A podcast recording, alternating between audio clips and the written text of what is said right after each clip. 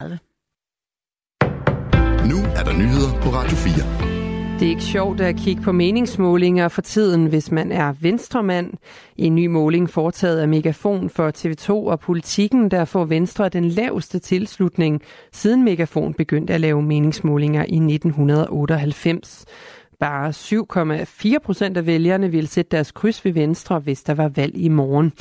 Og det skyldes flere ting, siger Hans Engel, der er politisk kommentator. Jeg tror, svaret øh, ligger der, at øh, at den uro, interne uro, der, der er i Venstre omkring øh, CO2-afgiften, det at øh, man ikke rigtig sådan har fået noget ud af, skal vi sige, regeringens store udspil, altså for eksempel ældreudspillet, og jo heller ikke overenskomster, der sådan faldt øh, godt øh, på plads. Øh, de ting, der har været med lønmodtagerrettet og andet. Altså man har, man har ikke rigtig scoret nogen øh, gevinster øh, på det. I meningsmålingen der overhaler Danmarksdemokraterne også Venstre indenom. Når man sidder og kigger på tallene, så må det, der ryster venstrefolk, må jo også være, at i, i denne her måling, der står de altså til øh, 13 mandater, og Inger Støjbergs øh, øh Danmarksdemokrater, de står til 18 mandater. Det vil altså sige, at Støjberg, hun er 5 mandater større end sit gamle parti. Det er jo så noget, der kan give rystelser hele vejen herfra til Hadsund. Socialdemokratiet vil også kun få 18,8 procent af stemmerne, hvis der var valg i morgen, ifølge Megafon. Israelske styrker har dræbt over 25.000 kvinder og børn i Gazastriben siden den 7. oktober. Det siger USA's forsvarsminister Lloyd Austin under en høring i den amerikanske kongres. Her blev han spurgt til, hvor mange palæstinensiske kvinder og børn, der var blevet dræbt af Israel, siden krigen i Gazastriben begyndte for knap fem måneder siden. Det er over 25.000, lyder svaret fra Lloyd Austin. Lloyd Austin siger også, at Israel kan og bør gøre mere for at beskytte civile.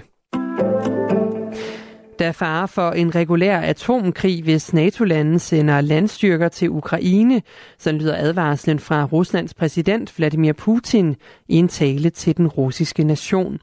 Vi har våben, som kan ramme mål på deres territorium. Forstår de ikke, at der er fare for en atomar konflikt, spørger Putin.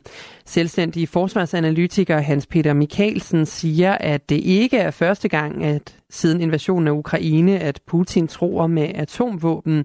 Han siger, at Putins budskab er henvendt til flere modtagere møntet mod øh, befolkningen, men også igen et forsøg på at skræmme os i Vesten om, at øh, vi skal passe på.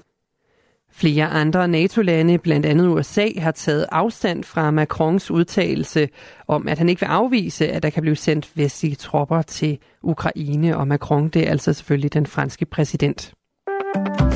Fodboldspilleren Paul Pogba får fire års karantæne efter at have været testet positiv for doping, det skriver flere italienske medier, blandt andet La Gazzetta dello Sport og Sky Sport Italia. En talsmand for Pogbas klub Juventus har oplyst til nyhedsbyrået AFP, at klubben er blevet informeret om dommen. Juventus-stjernen blev i forbindelse med den første Serie A-kamp i sæsonen 20. august mod Udinese testet positiv for præparatet testosteron, som er på det internationale antidopingagenturs liste over forbudte stoffer. Paul Pogba siger, at han vil anke dommen. I aften og nat bliver det skyet, og i Jylland kommer der lidt regn. Længere mod øst bliver det tørt og til dels klart vejr med risiko for dis og tåge. Temperatur mellem 2 og 6 graders varme og en let til frisk vind fra syd og sydøst ved kysterne op til hård vind. Det var nyhederne her på Radio 4. De var læst og sat sammen af Anne-Sophie Feldt.